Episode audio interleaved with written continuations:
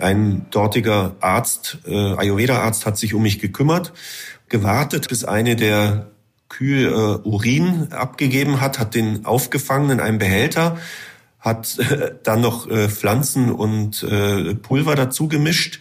Und nach einer halben Stunde hat er mir die Paste auf die Bissstelle und die Umgebung appliziert und man konnte zusehen, wie die Schwellung zurückging. Also das war hm, phänomenal. Was für eine Stadt, oder? Voller Gegensätze mit dem endlosen Smog und dem Dreck einerseits, aber auch Kultur, die ganz kunterbunt ist und faszinierenden Menschen andererseits. Explore ist hier, der National Geographic Podcast und hier ist der Themenmonat Delhi, Folge 2. Schön, dass ihr dabei seid. Blutegeltherapie, Aderlass, blutiges Schröpfen. Also wer durch Delis Straßen bummelt, findet unzählige Anbieter für traditionelle indische Medizin. Ja, die Praktiken, die wirken teilweise archaisch. Aber obwohl sich Delhi immer mehr zu einer modernen Weltstadt wandelt, hat sich die medizinische Kultur über Jahrhunderte bis heute bewahrt.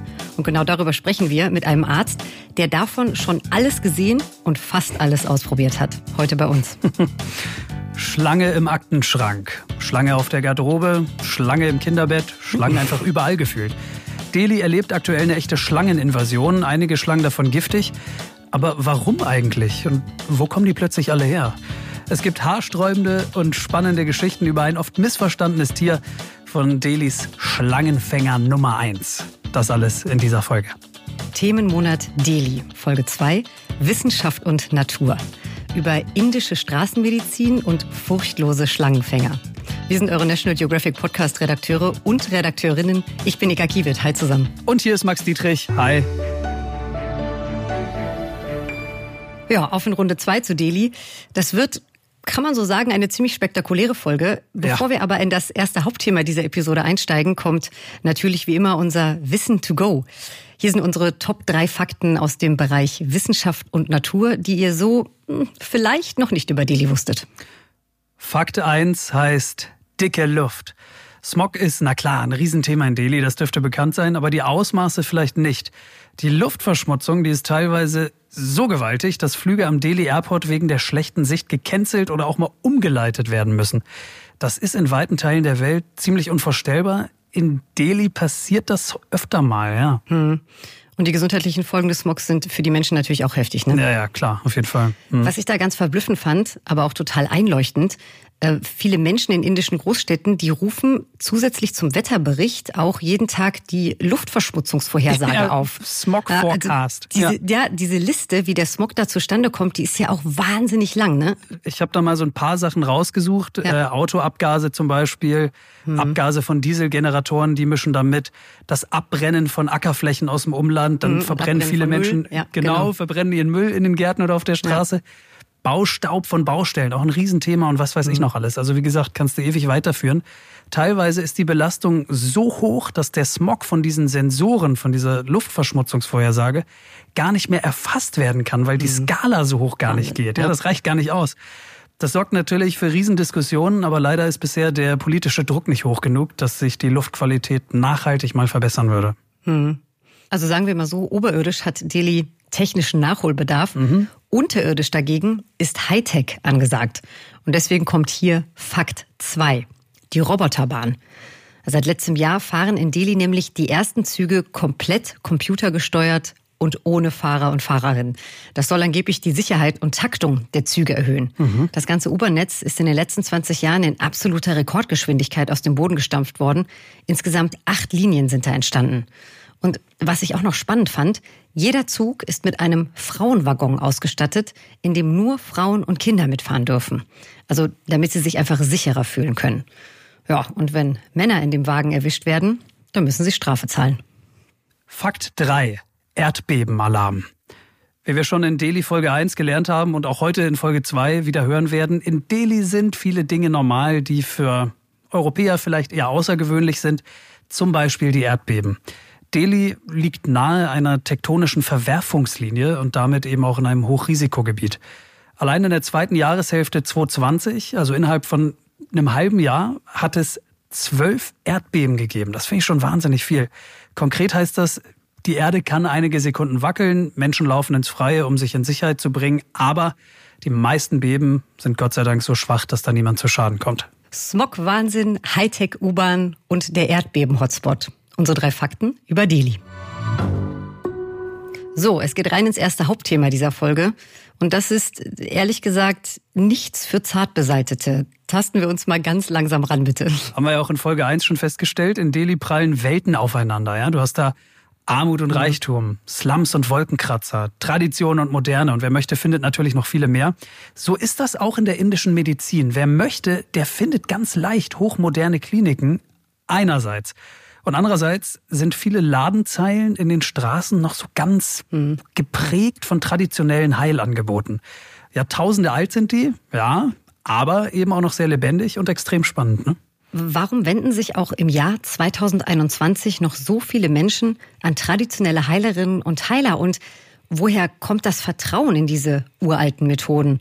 Und funktionieren Schröpfen, Blutegeltherapien und Aderlass wirklich? Ja, das sind alles Fragen, die wir diesem Experten hier gestellt haben.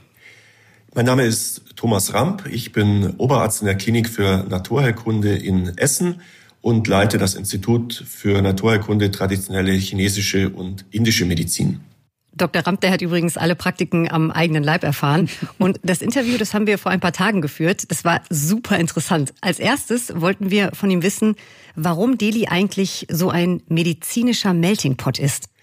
Ja, ähm, die Geografie von Delhi ähm, äh, ist quasi so, dass sich dort verschiedenste Medizinsysteme äh, treffen. Also wenn wir denken, die, die greco-arabische Medizin, also heute als Unani bezeichnet, ist dort vertreten. Dann haben wir dort äh, die Siddha-Medizin, ähm, die bekannt ist für ihre Marmorpunkte und natürlich ähm, die Ayurveda, die dort vertreten ist. Und das alles kann man eben dort finden in relativ moderner Ausprägung, aber auch natürlich in der traditionellen Ausprägung. Mhm. Es gibt ja so einige traditionelle Anwendungen, bei denen es ziemlich, sagen, also salopp gesagt, zur Sache geht und auf die wir ja. gleich noch genauer eingehen. Äh, viele der HeilerInnen sind keine ausgebildeten MedizinerInnen. Woher kommt denn trotzdem das große Vertrauen der Patienten in diese HeilerInnen? Also ich denke, das liegt einfach daran, dass das ja über Jahrhunderte gewachsen ist und quasi schon eine gewisse Familientradition bei den Patienten hat, dass man eben zu, bei den und den Beschwerden zu dem und dem Heiler geht.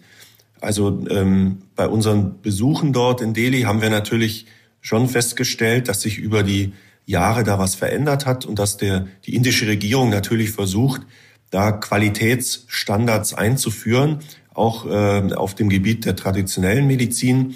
Aber ganz gelungen scheint das noch nicht. Hm. Aber es scheint sich ja trotzdem in den Familien irgendwie durchgesetzt zu haben. Ne? Wird, das, wird das auch von Generation zu Generation weitergegeben, sowas? Also ich denke auf jeden Fall, das ist ja äh, Familienwissen ähm, und äh, letztendlich ist das ja auch Kapital. Das heißt, die Familien, die solche traditionelle Heilformen beherrschen, die verdienen damit ja auch ihr Geld. Und äh, da, dann ist es eigentlich logisch, ähm, dieses Kapital dann auch in der Familie zu bewahren und die Geheimnisse mhm. dieser Therapien dann auch äh, so weiterzugeben. An dieser Stelle möchten wir euch und Ihnen natürlich auch, Herr Ramt, da sind wir gleich gespannt auf Ihre Einschätzung, einen dieser traditionellen Heiler mal vorstellen. Er heißt Muhammad Gayas. Er ist um die 80, eine indische Aderlass-Legende, so kann man es wirklich sagen. Er und seine Familie praktizieren das seit Generationen in Delhi unter freiem Himmel. Folgendermaßen läuft das ab. Patienten kommen dahin, stellen sich an, zahlen einen kleinen Obolus und dann erklären sie einmal ihre Beschwerden, was sie haben, woran sie leiden. Und dann werden ihnen mit einer Rasierklinge an bestimmten Stellen die Arme und Beine angeritzt und dann bluten sie kontrolliert aus. Natürlich nicht vollständig, aber ein bisschen. Und äh, wir hören mal rein bei Muhammad Gayas. Mein Beruf ist uralt. Schon mein Großvater hat ihn ausgeübt. Stellen Sie sich das so vor. Überall auf der Welt gibt es Werkstätten für Autos, aber das hier, das ist eine Werkstatt für Menschen. Eine Werkstatt, in der wir Blut aus den Blutgefäßen lassen. Gott hat uns diesen Körper gegeben. Er ist verästelt und verdrahtet mit Venen wie in einem elektronischen Netzwerk, mit dem Gehirn als Schaltzentrale. Vor allem Schmerz entsteht, wenn das Blut in diesem Netzwerk schlecht geworden ist. Deshalb lassen wir es raus. Vor allem Menschen, die alles andere ausprobiert haben und nicht weiter wissen, kommen zu uns. Lieber Herr Ramp, ordnen Sie das doch mal bitte für uns ein. Funktioniert das wirklich? Das klingt ja abenteuerlich. Und wenn das funktioniert, wie? Also wenn wir so ein bisschen zurückblicken in unsere Medizintradition hier in Europa, dann hatten wir ja ein ganz ähnliches Konzept. Also die, die Säftelehre, die Humoralpathologie der alten Griechen, die hat das ja auch postuliert, dass sich quasi ähm, Blut in den, in den äh, schlechtes Blut in den äh, Adern stauen kann und äh, dass man da quasi reinigende Maßnahmen durchführen muss, um das schlechte gestaute Blut, die schlechten Säfte aus dem Körper herauszulassen. Ähm, auch heute gibt es ja in anderen Ländern noch solche Traditionen, also zum Beispiel in Japan, der, die haben auch diese Form des Mikroaderlasses. Und wie gesagt, im, bei uns in der äh, mittelalterlichen Medizin war ja Aderlass ähm, quasi das Kardinalmittel der Medizin gewesen. Was ist denn schlechtes Blut? Wenn man das übersetzt vielleicht in unsere moderne äh, Schulmedizin, dann ist es eben schlecht oxygeniertes Blut, das heißt wenig sauerstoffhaltiges Blut. Und wenn Sie das dann quasi ersetzen durch äh, Blut, was eben viele Sauerstoffträger enthält äh, oder viel Sauerstoff enthält, dann haben Sie dort auch eine, eine gute ähm, Versorgung mit Sauerstoff und äh, einen besseren Stoffwechsel. Das mhm. heißt, äh, verstehen wir das richtig? Das, das, das funktioniert wirklich? Da gibt es ganz wenig äh, Forschung dazu. Und, aber es ist auf jeden Fall über die Jahrhunderte ein gewachsenes System. Mhm. Ähm, Herr Ramp, ebenfalls viel zu sehen auf Delis Straßen Werbeschilder für traditionelle Leech-Treatments, also Blutegelbehandlung. Äh, wie läuft denn das ab und wozu ist das gut? Er enthält bestimmte Enzyme in seinem Speichel. Die sind durchblutungsfördernd. Herodin ist das bekannteste. Die sind entzündungshemmend und die sind schmerzlindernd. Das ist eine Komposition eigentlich an äh, Enzymen, also ein Cocktail, den er in seinem Speichel hat. Über 100 sind mittlerweile bekannt. Und äh, dann kommt ja noch diese Aderlasskomponente dazu, dass wenn man den Blutegel an bestimmten Stellen eben ansetzt, diese schon äh, erwähnte Aderlasskomponente noch dazukommt, also dieses in Anführungszeichen schlechte, gestaute Blut quasi den Körper verlassen kann und durch äh, neues, gutes, äh, gut mit Sauerstoff versorgtes Blut ersetzt wird. Mhm. Sie forschen ja nun schon eine ganze Weile auch insbesondere zu Blutegeln. Ich habe äh, ein, zwei Studien von Ihnen dazu gelesen und es wirkt ja schon so, als wenn Blutegeltherapien, die natürlich äh, aus, aus europäischer Sicht so ein bisschen, mm, ich nenne es mal archaisch wirken, ähm, die man in Indien aber relativ viel sieht, als wäre das schon schulmedizinisch belastbar. Das funktioniert, oder? Also ich denke, wenn man ähm, bestimmte Kriterien einhält, dann ist das auf jeden Fall so. Also zum Beispiel hier in Europa werden die nach ganz standardisierten Vorgaben gezüchtet in dafür extra eingerichteten Blutegelfarmen.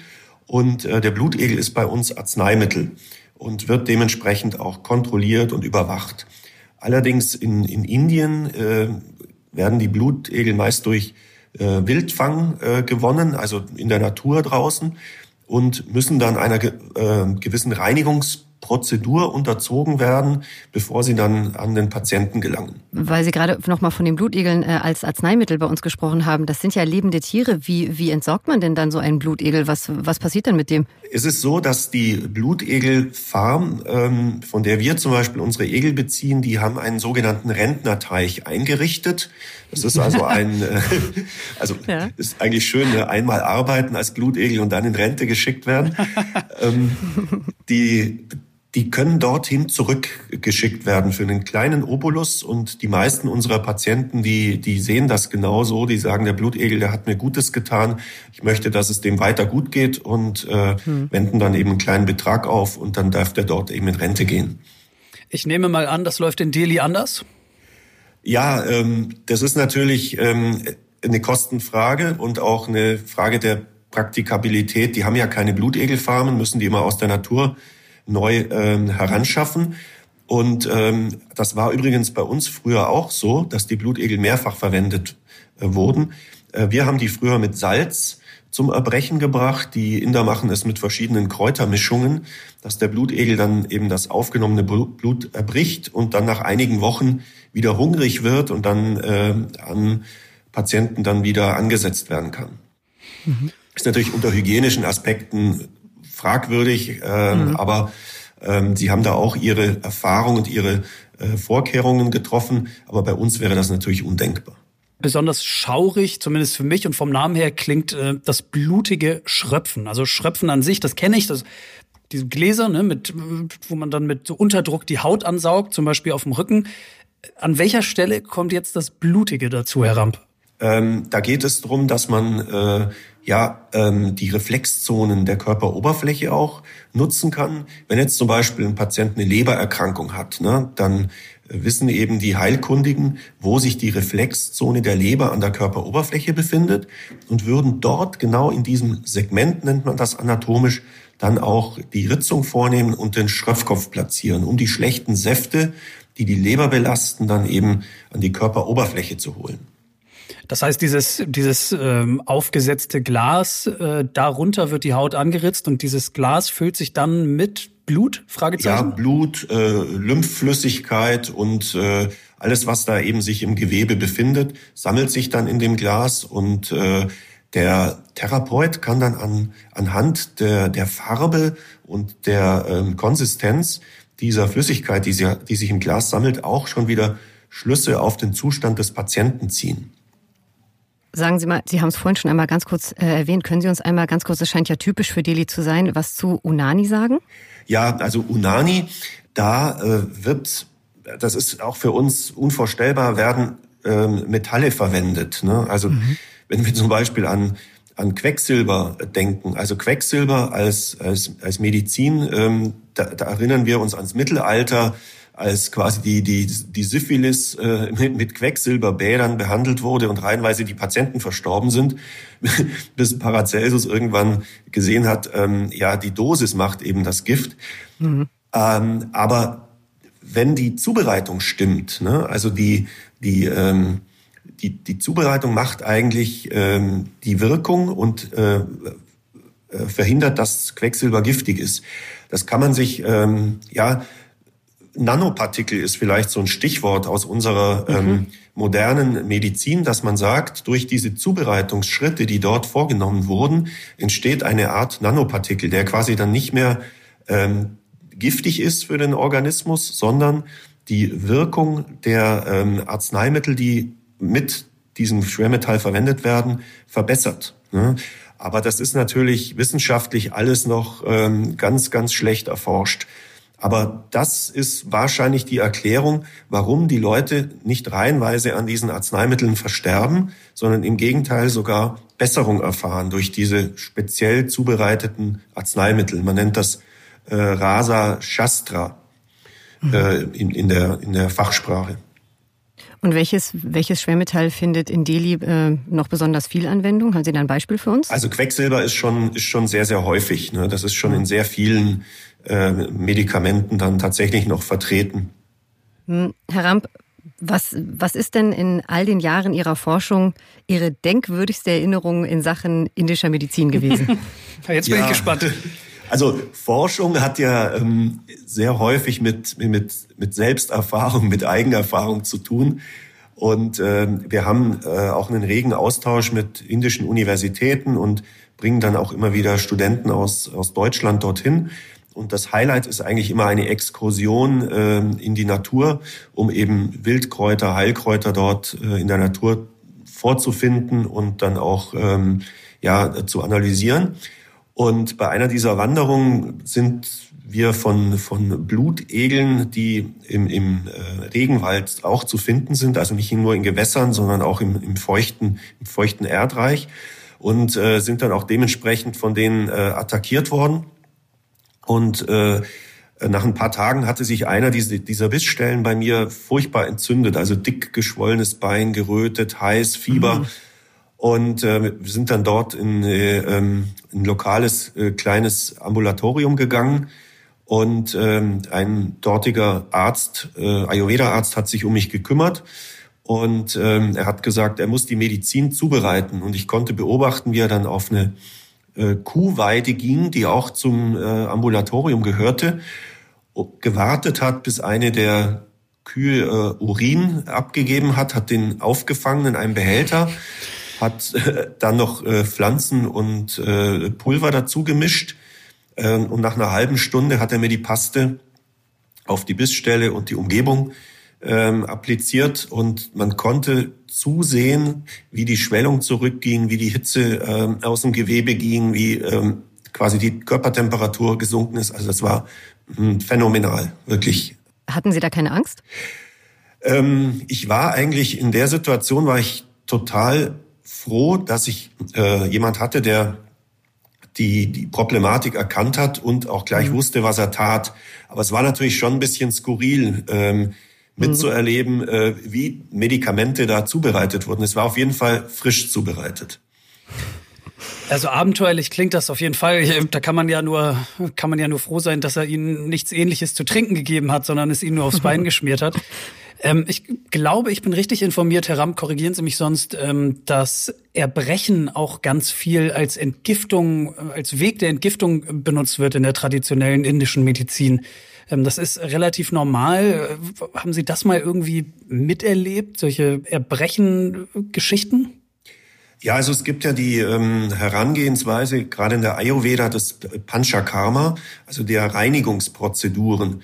Und ähm, wenn jetzt zum Beispiel mh, hm, Probleme im, im äh, oberen äh, Gastrointestinaltrakt sind, in Zwerchfellnähe oder, oder im Bereich ähm, der Leber, Magen oder auch äh, Galle, dann ähm, wird aber der Patient vorbereitet. Es ist nicht so, dass man sagt, ja, der kommt in, die Ambulanz und dann kriegt er ein Brechmittel und dann geht er wieder und alles ist gut, sondern ähm, er wird quasi über Tage mit äh, Kräuterrezepturen erstmal vorbereitet auf die äh, Prozedur des Erbrechens. Und dann kommt er ins Ambulatorium und kriegt dort eben äh, ein, ein Pflanzengemisch, oftmals auch mit, äh, mit Milch, ähm, zusammen zubereitet, trinkt das und ähm, zieht sich dann zurück ähm, in den ja, Brechraum und ähm, ähm, macht dann eben das kontrollierte Erbrechen. Und oftmals geht das über mehrere Tage. Und äh, wenn man das dann beobachtet, die Verläufe, das ist schon frappierend, was da passiert. Also ähm, Verläufe, wo wir ähm, sagen, das sind chronische Patienten, die brauchen ihr Leben lang Säureblocker ähm, um quasi die Magenprobleme loszuwerden, kann man sehen, dass die in zwei, drei Wochen äh, hervorragende Ergebnisse erzielen. Also ist vielleicht nicht immer so, aber das, was ich da erlebt habe, war schon sehr eindrücklich. Wir haben jetzt ja schon wahnsinnig viel gelernt, obwohl wir, ich eher medizinischer Vollleihe bin, Inka weniger. Inka ist ähm, Rettungssanitäterin gewesen. Aber trotzdem im Vergleich Laie. Absolut. Aber trotzdem hast du natürlich auch einen medizinischeren Blick äh, darauf. Ähm, hm. Dürfte für dich, denke ich, auch spannend sein. Äh, hm. Kann die europäische Medizinkultur, können wir was lernen von der indischen? Wenn ja, was ist das? Also was man schon lernen kann, ist Geduld. Also es ist nicht so, dass man eben eine Pille schluckt und dann auf äh, Heilung hofft, sondern es ist ein Prozess. Mhm. Und gerade in der indischen Medizin, also die vorbereitenden ähm, Behandlungen durch innere Anwendung von Präparaten, immer äh, spielt die Ernährung eine große Rolle. Also Sie werden niemals einen indischen Arzt äh, verlassen, ohne dass er Ihnen ein Ernährungskonzept äh, an die Hand gegeben hat. Also das spielt ja bei uns meist eine sehr, sehr untergeordnete Rolle. Also da sollte man viel mehr den Fokus drauf legen. Einfach schon mal eine gute Ernährung ist schon mal die halbe Miete. Und dann eben äh, diese Prozesshaftigkeit, ne, dass Heilung ähm, eben nicht ähm, eine Geschichte ist, die sich von heute auf morgen vollzieht, äh, genauso wie Krankheit in der Regel auch äh, Zeit braucht, bis sie ausbricht, so braucht eben auch Heilung ihre, ihre Zeit. Da fühle ich mich ein bisschen ertappt, äh, Herr Dr. Ramm. Das muss ich ganz ehrlich sagen. Das scheint so ein bisschen äh, so eine europäische Macke zu sein. Es ist schon so, wenn ich zum Arzt gehe, dann erwarte ich oder ich hoffe zumindest, dass, dass mir dann in dem Moment, an dem Tag geholfen wird und dann ist gut. Wahrscheinlich muss man lernen, sich wieder ein bisschen mehr zurückzunehmen und dem Ganzen Zeit zu geben und vielleicht auch selbst etwas mehr in seine eigene Heilung und seine Gesundheit zu investieren, oder? Also ich denke, Lebensstil, ne, das ähm, spielt eine ganz, ganz große Rolle. Also diese, diese Kombination aus, ähm, du musst dich gut ernähren, du musst äh, vielleicht Yoga-Übungen machen, äh, was ja in der, in der indischen Medizin auch eine große Rolle spielt, und ähm, musst deinen Lebensrhythmus äh, umändern. Das äh, kommt bei uns häufig viel zu kurz und da sollten wir viel, viel mehr äh, unser Augenmerk drauflegen. Es gibt viele Menschen, die behaupten, indische Medizin sei mittelalterlicher Hokuspokus. Was sagen Sie denen denn? Ähm, es war ja nicht alles schlecht im Mittelalter. Also weder bei uns noch in Indien. Und äh, der große Vorteil ist natürlich diese lange Erfahrung. Also vergleichen Sie es mal hier mit einem Hausarzt, der 40 Jahre Berufserfahrung hat.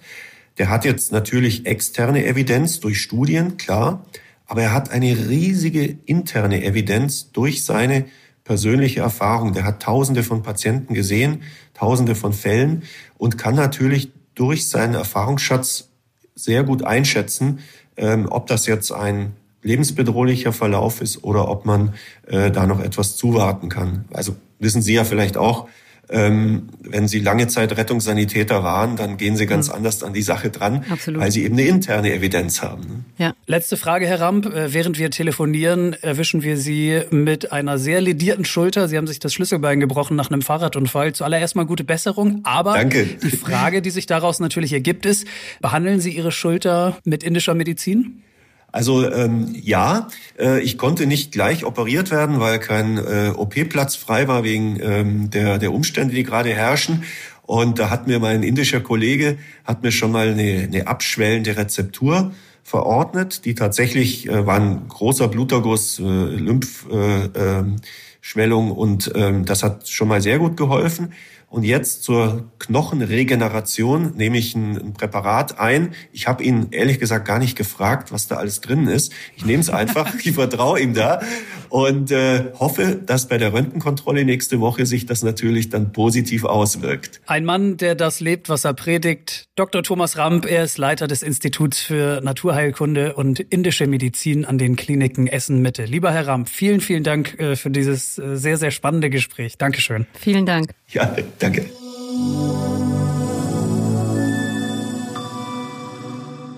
Hier ist Explore, der National Geographic Podcast und hier ist Folge 2 Wissenschaft und Natur im Themenmonat Delhi. Diese irre Stadt Delhi schreibt jeden Tag ihre eigenen Geschichten. Wir könnten euch wahrscheinlich 15, 20, 25 Folgen allein zu Delhi produzieren mit den ganzen Abenteuern, die uns da während unserer Recherchen irgendwie über den Weg gelaufen sind, angesprungen haben. Aber Delhi und seine Schlangeninvasion, das war dann doch eine Meldung für sich, oder? Mhm. Also Delhi hat ein ausgewachsenes Schlangenproblem, das kann man schon so sagen. Wie hast du es so schon angekündigt, Max? Schlange im Büroschrank, Schlange in der Toilette, Schlange unter dem Autositz, das habe ich mir gemerkt. Also jedes Jahr steigen die Zahlen von Begegnungen zwischen Mensch und Schlange weiter in Delhi und oft geht das ja für eine von beiden Seiten nicht wirklich gut aus. Eins vorweg, das Problem, das sind meistens nicht die Schlangen, sondern die Menschen. Wie so oft. Ja, ne? wollte ich auch gerade sagen, wie so oft. Wir haben uns mhm. gefragt, wie kommt eine dermaßen überfüllte Stadt mit Schlangen zurecht? Und wo kommen die alle her plötzlich, oder? Ne, und wie ist es bitte, wenn man seinen Alltag in einer Megacity mit tödlichen, teils tödlichen Giftschlangen teilen muss? Ich meine, mhm. Schlange unterm Kopfkissen. ja. Also für mich ist dieses Thema ein kleines bisschen aufreibend. Aber Max, der hat sich durch halb Delhi gewühlt, um Antworten auf diese Fragen zu finden. Und jetzt verrat mir und uns endlich, mit wem du gesprochen hast, bitte. Durch halb Delhi geschlängelt habe ich mich. Äh, vorneweg, es hat echt Spaß gemacht, also wirklich. Mhm. Aber auch das vorneweg, nicht alle Geschichten, die gleich folgen, haben ein Happy End. Hm. Aber es war inspirierend, extrem spannend, extrem relevant und geholfen hat mir, hat uns und gleich euch dieser Experte hier. My name is Karthik Satyanarayan. I'm the co-founder and CEO of Wildlife SOS, and we are engaged in conservation, protection of wildlife, protection of forests, and running rapid response units across India.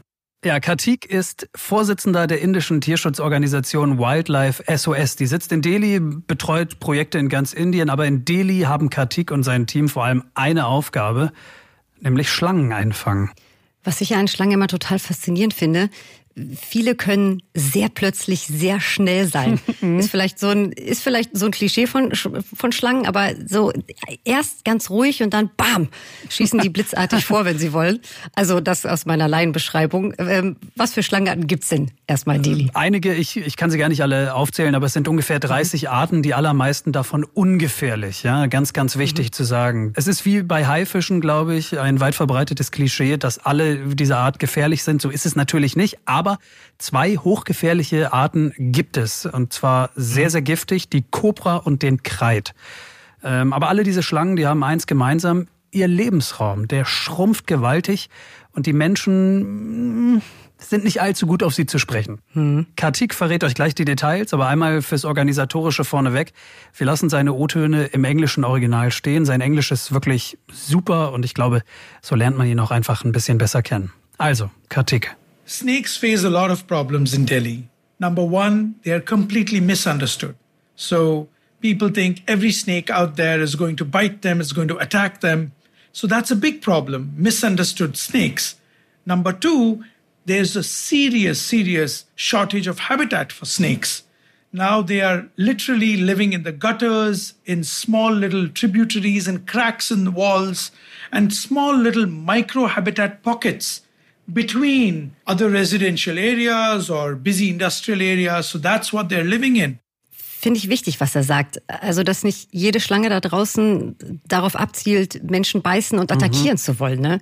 Also Klischeedenken über Schlangen einerseits, weil die meisten in Wirklichkeit ungefährlich sind, und die schrumpfenden Lebensräume in Delhi dann aber andererseits. Also, dass die Tiere dann ja gezwungen mhm. sind, irgendwohin ja. auszuweichen. Also in Gräben, Abwasserkanäle und Wohngegenden und dann ähm, auf einmal nur noch das Mikrohabitat ja, Microhabitat, gesagt, ne? ja. Ja, Microhabitat. Genau, ja. absurd aber wahr, aber obwohl die Stadt so riesig ist, es gibt einfach nicht genügend Platz für alle. Wir hatten es eingangs ja schon mit dem Smog, der unter anderem durch Baustaub verursacht wird. Und der Bauboom in Delhi in den letzten Jahren, der war wirklich gewaltig. Ja? Immer mehr Parks, immer mehr Grünflächen sind verschwunden. Und wo früher noch eine Wiese mit ein paar Büschen und einem Bächlein war, so hat es Katik mir erklärt, da steht heute dann einfach eine Einkaufsmall. Ja? Und die Schlangen, mhm. die, die müssen irgendwo hin. Also Schlangen waren schon die ganze Zeit da und werden jetzt einfach öfter vertrieben und aufgescheucht. Genau, ja. deshalb stimmt das Bild okay. der Schlangeninvasion, das ganz viel in Indien auch benutzt wird, das stimmt natürlich nicht ganz. Ja, die, mhm. die Schlangen kommen ja nicht von außen dazu, die nehmen nichts ein, die nehmen nichts weg. So hat es Katik mir erklärt, weil die Schlangen waren ja auch schon vorher da, ja? lange vor den Menschen übrigens auch in der Region. Mhm. we get them to understand that here is a snake that has lived much before these people even bought their home or that residential block was even built up. So, does it not make it important for us to at least be tolerant of such species that lived here before us, that inherited the, the place before we came here? And then, very often, most people understand they are much more understanding and they make sure they save the hotline number so that they can share it with their friends, their families. That helps spread the word and that helps educate people about being more tolerant about snakes. Okay, Katik will bei den Menschen Verständnis und Respekt schaffen für die Schlangen, die es ja schon seit Millionen Jahren auf unserem Planeten gibt. Das klingt erstmal sinnvoll, aber also wenn ich den Badschrank aufmache und da liegt eine Kobra drin, ist mir das, muss ich zugeben, in dem Moment wahrscheinlich sehr egal. Mhm. Okay, aber Katik sagt, dann gibt's die Hotline, die hat er erwähnt. Kommt Katik dann oder wie funktioniert das Ganze genau?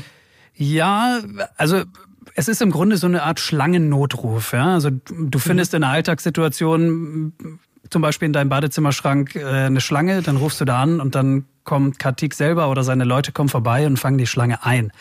Ähm, mhm. Die Zahlen dieser Aufeinandertreffen zwischen Mensch und Schlange in Delhi, die steigen stetig. Aktuell fahren Kartik und sein Team um die 30 Einsätze am Tag. Das ist für eine Naturschutzorganisation viel, ja. ja. schon, ja schon wirklich sehr, sehr viel.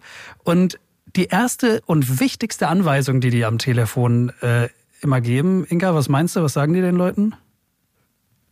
Ähm, ähm, Wegrennen, nicht anfassen. ja, ja, tatsächlich. Klingt blöd, aber auf keinen okay. Fall versuchen, die Schlange selber zu fangen. Das Allerwichtigste. Ja. Gut, würde ich mich eh nicht trauen. Aber ja, du also. lachst, aber er hat gesagt, das machen wirklich viele Menschen. Die sind unbelehrbar. Die versuchen es erstmal selber, ohne natürlich zu wissen, was sie da genau für eine Schlange vor sich haben. Ne? Aber, es, aber das würde ich mich nicht trauen. Also wie, wie fängt man eine Schlange? Wie fängt Katik? Also wie fangen die die Schlangen ein? Er sagt, also im Grunde so, wie du es auch machen würdest, Inka, äh, mit bloßen Händen nämlich. Ähm, nicht. Manchmal benutzen sie auch so einen Schlangenhaken, aber auch bei den giftigen Schlangen benutzen sie in der Regel die Hände. Das geht äh, am besten, okay. das ist am stressfreisten für das Tier und dann stecken sie sie in einen Stoffsack. Ja? Und äh, wenn mhm. man sich mit den Tieren gut auskennt, ist das wohl alles, Zitat, gar kein Problem, sagt Katik. Aber auch hier sind das Problem oft eher die Menschen und nicht die Tiere. It is harder to manage a crowd of crazy people trying to kill a snake than catch the snake itself. You know, it's much, much easier to bag the snake and put it away safely. But to convince people to not kill the snake, that the snake is not going to chase them, take revenge, and attack them, is a bigger challenge. Also klar, dass die Menschen Angst haben, wenn sie eine Schlange sehen, das kann ich sehr gut nachvollziehen. Aber diese Angst, die hilft natürlich niemandem. Ne? Also Katiks Hauptaufgabe ist, die Leute davon zu überzeugen, die Schlange nicht zu töten. Und das ist viel, viel schwieriger als der einfache Akt, die Schlange in einen Sack zu stecken. Genau so ist es. Mhm. Aber Katik funktioniert da wie so ein Uhrwerk. Ja? Der hat die absolute Ruhe weg, macht das ganz routiniert, äh, reißt da seinen Job ab und äh, der nutzt dann jeden Einsatz auch, auch direkt für Aufklärung. Once we pull the snake out or rescue it, then we make sure those people look at it closely, understand what the species is, explain to them how important it is ecologically for snakes to be there in our habitat and balance the ecosystem around us. Boah, immer wieder zu erklären, warum Schlangen dringend einen Platz im biologischen System brauchen. Ja, immer also, wieder, immer wieder, immer, immer wieder. wieder. Das klingt, als sei Katik ziemlich ja unermüdlich in seiner Arbeit. Was, mhm. was, was macht er denn mit den eingefangenen Schlangen? Also wo, wo kommen die hin? Die, die hebt er dir auf äh, für deinen Badeschrank und schickt sie dir nach, mhm. nach Deutschland. Mhm. Äh, die werden außerhalb der Stadt ähm, in der Wildnis und im Wald ausgesetzt. Okay, und wie lange macht Katik das Ganze schon? F äh, fast 30 Jahre hat er auf der Uhr jetzt. Also ganz schön lange 30? schon. 30? 30, ja. Okay, viele Geschichten wahrscheinlich, ne? Also in 30 Jahren ja. ist bestimmt eine ganze Menge passiert. Ja, da ist einiges zusammengekommen, also Unmengen. Mir hat das Gespräch riesigen Spaß gemacht mit ihm. Seine Begeisterung, die ist so ansteckend, finde ich. Man hört mhm. das teilweise auch in den O-Tönen, seine Faszination und äh, ich kann da stundenlang zuhören. Ich kann euch nicht alle Geschichten wiedergeben hier an dieser Stelle. Das würde den Rahmen sprengen. Genau, ein paar habe ich mitgebracht.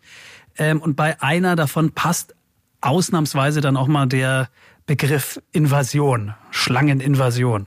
Das klingt erstmal nach Nervenkitzel. Oder wird es jetzt ganz unangenehm gruselig? Kannst du selbst entscheiden gleich, äh, wenn mhm. du es gehört hast. Ähm, es war so, sein Team hatte eine Python gefangen, also eine Würgeschlange, die nicht giftig und tendenziell eher ungefährlich ist. Und hatten die eingefangen und als sie zurück im Hauptquartier waren und diese Transportbox aufgemacht haben, dann haben sie gesehen, dass die Schlange in der Zwischenzeit auf der Fahrt Eier gelegt hatte in Nein. dieser Kiste.